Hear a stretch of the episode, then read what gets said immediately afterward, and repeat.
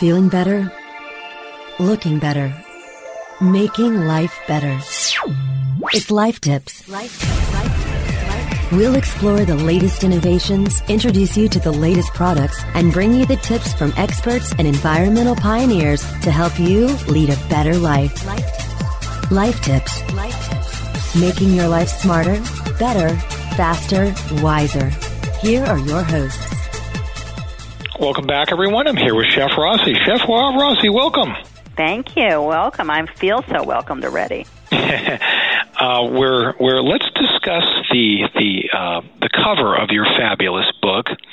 Um, is that meant to be like a mohawk, so a pink mohawk, sort of coming out of the chef hat there? Tell me about that illustration. I think the artist had a really good time with that. It was like, what do you do with a punk rock chef? And so they're kind of implying the pink mohawk, mm-hmm. which which sort of summed it up. Mm-hmm. And even the name, the Raging Skillet. There's a lot of emotions in that. Tell us about the name. Well, I had a catering business in the 80s called Hmm. Parties by Rossi. Hmm. And I was getting all of these lame phone calls, like would I make chicken cordon bleu or tea sandwiches? It was like madly boring.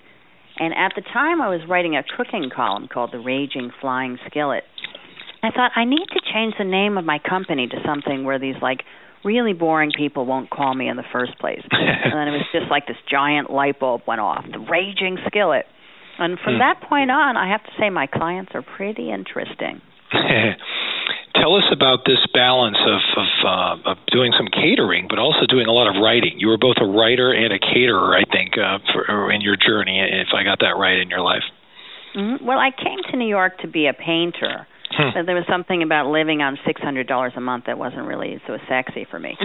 so you know, I was like, I'm tired of macaroni and cheese.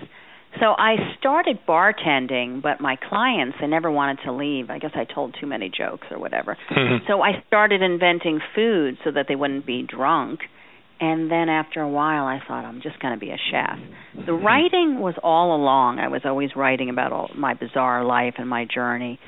I guess that's probably my my biggest passion is for writing. Like if I had to make a list, it'd be like writing would be on the top. Hmm. And you've written for Bust, the Daily News, New York Post, Huffington Post. Um, and what what has fueled uh, your your interest and continued interest, I guess, in, in writing, and of course with the with the book that you've published. What is it about writing that that has been so interesting for you as a way to express yourself? Well, I guess I have had a truly bizarre life. Usually, I, I would always tell people stories about various adventures with my over the top mother or this and that. And they're always like, It's not true. You made it up. It can't be true. And so I started writing down the stories. I started performing them on the radio Hmm. at WOMR and WFMR out in Cape Cod. After 12 years of performing them on the radio, I'm like, this is a book, you know. It turns out it's probably three books, so I think I have two more in me. But um I just kind of had to purge my my bizarre life at everyone else's expense, I guess. No, I think they enjoy it. you describe yourself uh, in, in your chapter one, how I became a foodie superhero. What what in your mind makes you a super a foodie superhero, and how can I Well- become one? By the way. oh. Ravioli's always a good start. you know, uh, my mom was kind of like a Hungarian Jewish cook. You know, she was simmering casseroles that took longer to cook than relationships I had, at least in the 80s anyway. And you know, we just kind of wanted normal food, where like could we have some pizza or pasta? And the moment the microwave, you know, joined our house, my my father showed up with this thing. That was the end of my mother cooking. Hmm. And so I started cooking because I was tired of eating what seemed like astronaut food. And I noticed the moment I started cooking was the moment everyone in my family started being really nice to me. Hmm. And so I was like, wow, you know, food is power. You know, I got to remember that. Hmm. Do you feel that your your success with as a chef was inspired by the microwave in some bizarre way? Well, it was certainly my call to arms. You know. I I don't know that I would have jumped into cooking if it wasn't so necessary. Hmm. Um, so it definitely ignited something in me. And all the food I used to make was kind of bizarre because I was already an artist and doing all these crazy paintings. So I had the same approach to food. So I made some truly spectacularly bizarre combinations, which mostly were only tasty when you were stoned. well, of course, everything might be tasty when you're stoned, based on my True. memory. Um, but True. tell us about some of the recipes and why did you feature these select recipes in, in the book? And is that what you really want people to do? Sort of read the book, try making some of these recipes. It's an interesting com- combination. Well, it's it's different than other books. It's not a cookbook. It's a memoir. Yep. But I end each chapter with a recipe that's relevant to the memoir. So, Mhm. for instance, if I have a chapter about being 13 years old and cooking and being kind of a stoned marijuana teenager, the chapter, the recipe that ends that chapter is for a Snickers and potato chip casserole, which, you know, kind of suited the moment. And it was something that I actually made when I was 13. Whereas later on, when I'm really a chef, that's when I I get into like the more chefy recipes. Do you have children yourself now? No, but I seem to have about 35 people that are breastfeeding on me. So I don't know. That's funny. um, well, let's talk about some of your favorite stories and recipes. Give us at least one story and recipe that would follow so we could get inside your head. Well, I think I'll have to give you the Snickers one since I just sort of set that up. And it's a spectacularly easy recipe. After the book was sort of at towards the end and I was recipe testing things, I just assumed that this would be horrible because I was 13 when I made it. And it turned out that it was actually really great and I have served it at weddings and people love it. The idea is that you chop up Snickers bars and you scrunch up some salty potato chips. And so you saute your Snickers bars over low heat in some butter, and then you throw in marshmallows, a couple handfuls of marshmallows. Then you dump it in a bowl and mix it up equal parts with the potato chips, and then you press it into a mold of some kind and chill it. And then you cut however you want squares or pie shaped or circles, whatever floats your boat. You get this thing that's sort of like a cross between a Rice Krispie treat and a Snickers bar and a potato chip. It's like salty, sweet, and it's sickeningly delicious. I must say, it sounds terrible on the surface, but I'm guessing it is wildly popular and people just It's keep coming back for more. Yeah. It's fantastic. I had some wedding clients come over and I had just been recipe testing. I'm like, "You want to try something?" And they were like, "We have to have this at our wedding." This Oh, that's so awesome. Good. Oh, how did you invent that? And, and what was your inspiration for that concoction? Well, my and how many failures, by the way, did you have along the way? oh, I had a couple failures along the way. My inspiration was that I loved toasting marshmallows in the fire, and I loved. Snickers bars, and I loved potato chips. So I thought, why not? But the first incarnation of that was the Snickers and potato chips without the marshmallows, and it really just kind of turned into Snickers potato chip soup. Like it needed the binding of of the marshmallows. Hmm. How important are the ingredients? I mean, what kind of potato chips are you're using? Like, for example, if we threw in barbecue chips, yuck! I just could not imagine No, that. no, Run no, for the hills. that wouldn't work, and sea salt with with um with um vinegar wouldn't work. Ah. Just stick with like a wise potato chips or just a simple salt potato chip. A Cape Cod chip would be fine. Hmm. What influence did your did your religion that you grew up with uh, have on your on your cooking and on your storytelling? Well, I have a, a kind of a bizarre upbringing in that I was raised what you might call lowly Orthodox, Hmm. which meant like we kept a kosher home and we kept the meat and the dairy dishes separate, but we could eat the fish sandwich at McDonald's. And then you mix that up with the fact that my parents bought some swampland in Florida in the boondocks and really a rednecky area when I was growing up and subjected us to spending months on end in this area where um really you could only get kind of like soul food white trash sort of stuff and so my mother incorporated it into what we were eating. So we would eat these things like as an example kishka and grits Hmm. i mean i'm the only person i know that can honestly say they've eaten kishka and grits I mean, what you know so of course i had to either become a caterer or a serial killer I mean, there were Now- only two choices. there were only two choices. So I throw in a lot of fun Jewish recipes and I throw in a lot of white trash recipes and it's Hmm. probably my claim to fame that and being like the multi-ethnic caterer, you know. Bride is Jewish and the groom's Jamaican, you know, who are you going to call?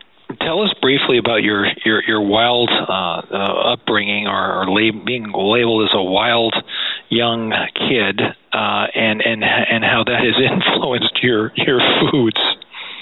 Well, I think I mean I think that I was really cemented in 1972 like my sense of style, my sense of music, my sense of everything.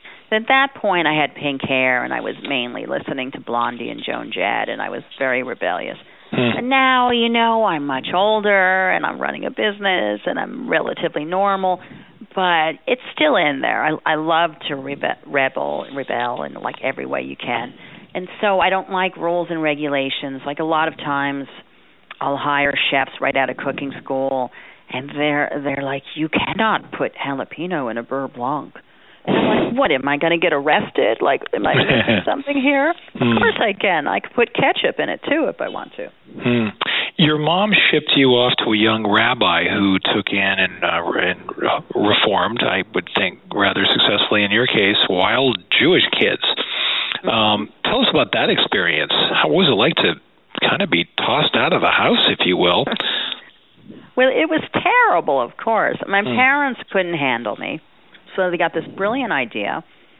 I was about 16 years old, and they had read about this Hasidic rabbi in Crown Heights, Brooklyn, who turned around wayward Jewish girls. So they thought they'll drop me off with him, and he'll turn me around.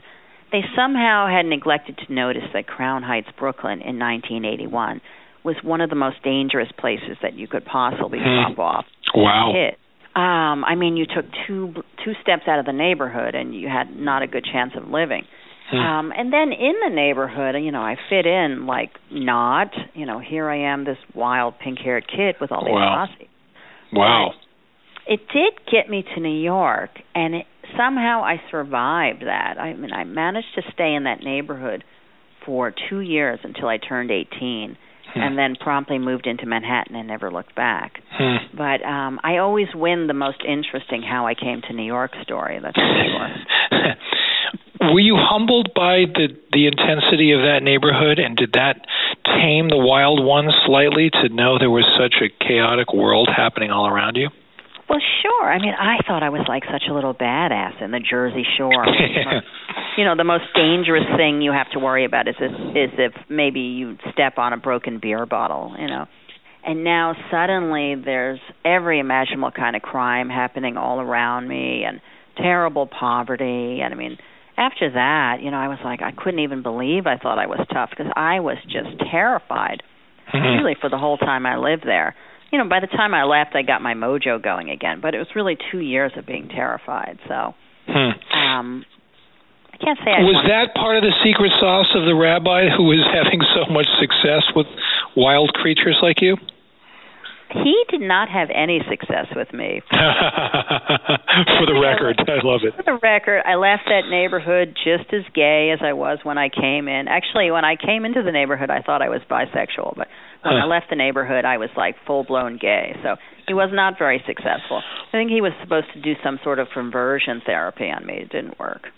Oh, I would, you know, I- I'm surprised that's the focus of the conversation, though. I mean, being wild, you were arrested prior to going there. I mean, it seemed to me like you were you were reformed in some way. Maybe you're not giving him the credit that he is due. Well, uh I never got arrested again. So there's that. you see? There's that. And you know what? My hair was uh no longer pink when I left the neighborhood. It was sort of zebra striped, which was like a little easier to get a job. So, you know, I give him that. Do you are you still in touch with him, or is he? Have you Yeah, moved yeah, well yeah. beyond? Is he in no, another world now? I would now? say that we kind of parted on bad terms. Is that right? He was he was very disappointed that he couldn't turn me frum, which means religious. Yeah. and I guess I was very disappointed that that seemed to be the main thing he cared about, as as opposed to my individuality. So I think we had a mutual agreement to just not talk again. Hmm. What what what is your position now on religion? I'm curious. Are you still? Well, my brother and his wife uh, and their um, daughter, one of their daughters, are all very religious, ultra orthodox, Mhm. and my other niece is lesser religious, but still Orthodox, and uh, my nephew's on his way. So really, like half my family is very religious, and mm. I completely support their right to do as they want to do. My my only thing is to protect yourself and protect your indiv- individuality. Mm-hmm. Like I met a lot of twenty something year old men and women in that neighborhood who weren't remotely considering doing what they wanted to do with their life or follow anything like their passion. They were just doing what was expected of them, and they were very sad and depressed because of it. I also met a lot of people who were following their passion and were fulfilled regardless of what people thought of it, and, and they were happy. Hmm. Let's take a break, everyone. Back in just one minute. Life Tips will be right back after this short break. Is your website hacked? Is your website displaying error messages or loading slowly?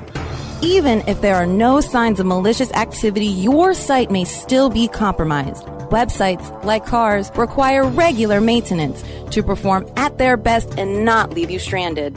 At Fjorge, our website maintenance experts can help you assess which one of our maintenance plans will best support your needs. Visit fjorgedigital.com or call 612-877-3840 and get the support and protection your website and business deserve. That's F-J-O-R-G-E digital.com. Are you paying too much for your paid advertising, or have you quit altogether because it seemed like a huge waste of money? Studies show that companies waste 25% of their PPC spend on average. The web marketing experts at WMEtraining.com can show you how to make your AdWords account a lean, mean converting machine. Whether you're just starting out or want to take your skills to the next level, we have a class for you. Contact the web marketing experts at WMEtraining.com. More refreshing talk radio on air and on demand 24 7. Only on Cranberry Radio. And now back to life tips. Making your life smarter, better, faster, and wiser. Here are your hosts. Welcome back, Chef Rossi. It's great to have you with us today. Hello. Hello. Hello. I'm curious about your hair today. I'm not. Ah. well, I'm a Leo, so I'm all about the hair, of course. what does your hair look like? Describe it to the you audience. You know what? Today, actually, it's it's there's a lot of it, but it's kind of normal. It's blonde with highlights, you know. Okay. And very often wrapped up in a schmata when I'm cooking, but when I'm not cooking, it's kind of out there. How much do you How much do you cook now? Do you cook and entertain quite a bit as part of your normal pattern in life? I at this point in my career, I have been lectured by many owners of catering companies who have told me that my business would be much bigger and richer if I would stay out of the kitchen. and I should just do the sales and write the menus and really be an executive. But then I don't have any fun and I get depressed. So mm. I'm still in the kitchen, I'm still making the sauces and the marinades I have kind of like the cushy job, like you would call me like the saucier, you know. Mm. I'm in the front making the marinades and sauces and dips, and my chef is the one that's doing the grilling and the searing and the butchering and all the stuff that I don't think is fun. So I don't think I'll be stepping out of the kitchen as long as I'm in business because when I do, I just get a little bit sad, and then what's the point? My guess is you are the business and you're the character of the business. Do you interact and go to most of the events that you cater? Mm-hmm. I do because I'm psychotic but I, I go to probably ninety percent of them. Which wow, is like exhausting. But I don't know. I'm a little bit of a control freak, and the brides and grooms are always so happy when they see my face. And then once I get some applause, then I leave. Nice. I had my ego. I had my ego, you know, kind of saturated. Then I can go. Weddings are a challenge. I'm sure you would agree with that. Um, mm-hmm. Why focus on that, or has that just become part of, of, of the DNA of your business? It just happened organically. I mean, I started out as a corporate caterer, and that was uh, in the 90s. The whole corporate business went kaput with that first recession. And I catered someone's wedding, and they were like, "Oh my God, this is the best food I ever had at a wedding." And they told someone else, and they told someone else. And the next thing you know, from people telling someone else and someone else, I was a wedding caterer. But it wasn't like I started out that way. It just sort of happened. Are there another? Is there another story in the book that you could share with us that that is the epiphany of, of uh, you and your journey so far, at least? Well, I will tell you a story that very few people believe actually happened until they met my my friend Magdalena. Then she vouches that this actually happened. So I had this larger than life friend Magdalena who looked a little bit like a drag queen. And my mother was convinced that every rotten thing I was doing, smoking cigarettes, doing drugs, whatever, were all because of Magdalena. And so when I moved to Crown Heights, or was forced to move to Crown Heights, my mother thought, you know, she was not happy that I was so far away, but she thought, well, at least I'm away from Magdalena. And so I got a little apartment in the neighborhood, and my parents popped a surprise visit. And they showed up with all this Hebrew National hot dogs and stuff they would bring. But it happened that Magdalena had been sleeping over and she was in black lace lingerie, which really, you know, this is this woman who's seven feet tall in heels, looks a little bit like a cross between Bette Midler and Dick Butkus. and she's kind of pulling on her clothes, and my mother was horrified just she sits down on the table in the kitchen. She starts sawing through an Entenmann's cake that was half frozen that she brought, and all of a sudden something clicked, and she stuck the knife in the air and screamed, "I'll kill you, Magdalena!" started chasing Magdalena around the house, but luckily my mother was 300 pounds and didn't move that fast. Magdalena had like six foot long legs and moved very quickly. my mother dusted her and ran down the street my mother running after her, waving the knife. Stay away from my daughter. oh my God. Do you uh, and and you have a wonderful chapter called "Stabbing Mag Magdalena." Magdalena, exactly. The the uh, do you think if your mom had caught her, she really would have stabbed her? You know, Magdalena and I have talked about that many a time. I, I'd like to think that she would not have, but I also never saw that look in her eyes again, and she really did look possessed by Satan. I, I can't guarantee what would have happened. Have you reconciled with your mom and your parents? Well, my mom passed away in I'm sorry to hear that. How about before she passed away? Before she passed away, um, we started this new thing where I had gotten my first piece published in Provincetown magazine. Huh. In in that piece, I was making fun of my mother getting her microwave and how I started to cook. Yeah, it's sort of the piece that later on became chapter one. Mm-hmm. Anyway, I cut it out and mailed it to my mother because we didn't have internet then. And my mom called me. I thought for sure I'm in trouble for making fun of her.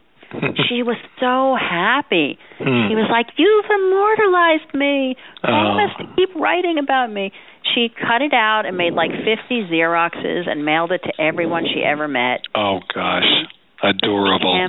It was adorable. Exactly. became a really big thing between us. It was really wonderful. That's terrific. When was that? At what stage of your career? That was when um that would have been 91 when I got my first piece published. It was Wow. a year before she died. And um so I had the I had the pleasure of mailing her, I guess, six or seven pieces that I got published and my mother had been a frustrated poet as a younger woman and it made her so happy. And she made me promise to keep writing about her and I was like, how could I not? I mean, there's so much material here, you know. Hmm. Um and so it really was a great bonding. Hmm. You have a chapter called Provincetown 1992. I, I had a house uh, in, in East Orleans and, and loved, absolutely love visiting Provincetown. Um, tell us about that chapter and, and your experiences in, in Provincetown. Well, I had been cooking professionally for a while, and In New I York. kind of went Yeah. in New York. I went from being dropped off in Crown Heights to bartending to cooking, really almost like I hadn't stopped running for uh ten years or eleven years.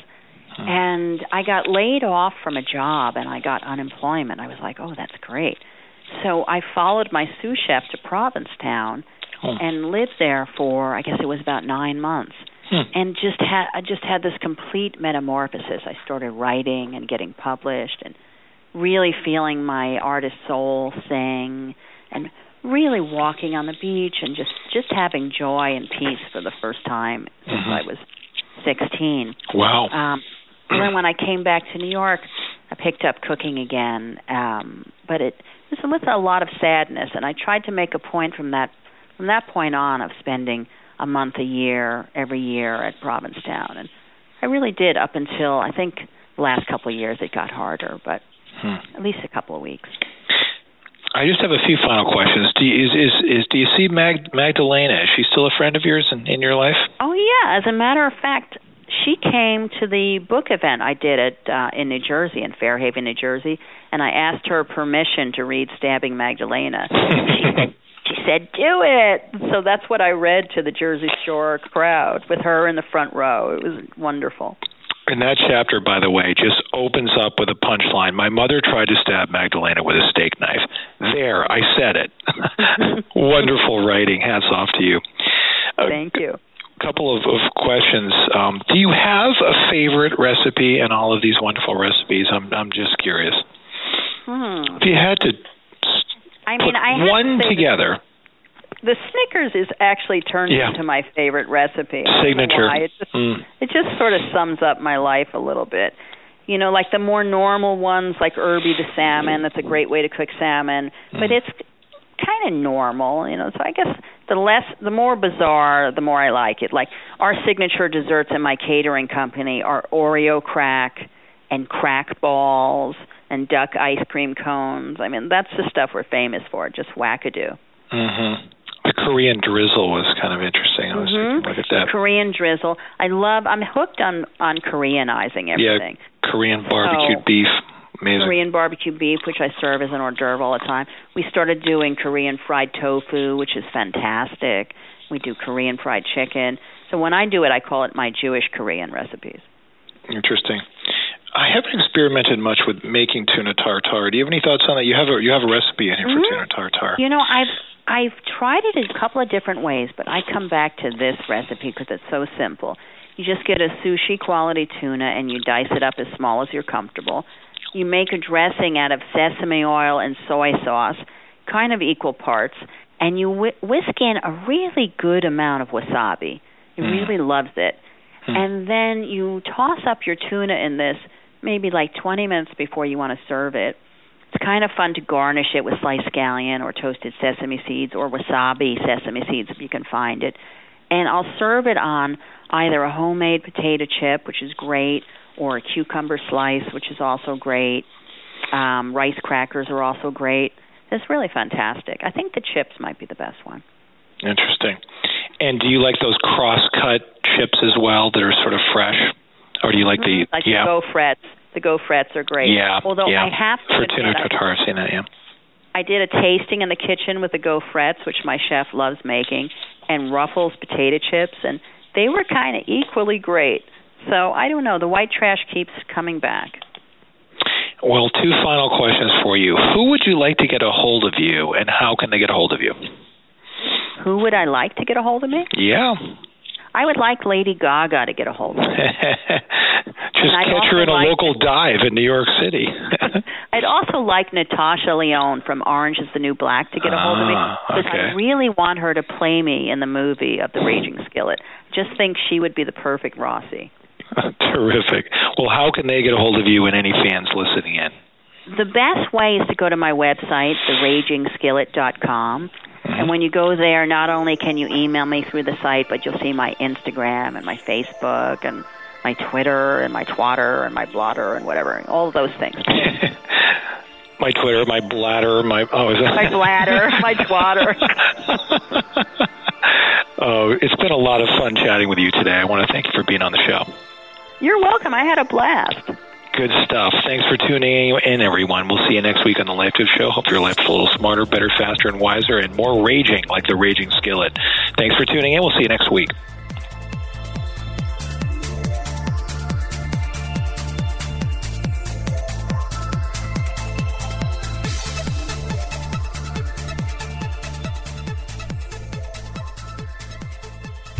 The opinions expressed are those of the hosts and their guests and do not necessarily reflect those of the staff and management of Cranberry News Marketing and Cranberry.fm. Rebroadcasts or retransmission of this content without proper consent is prohibited.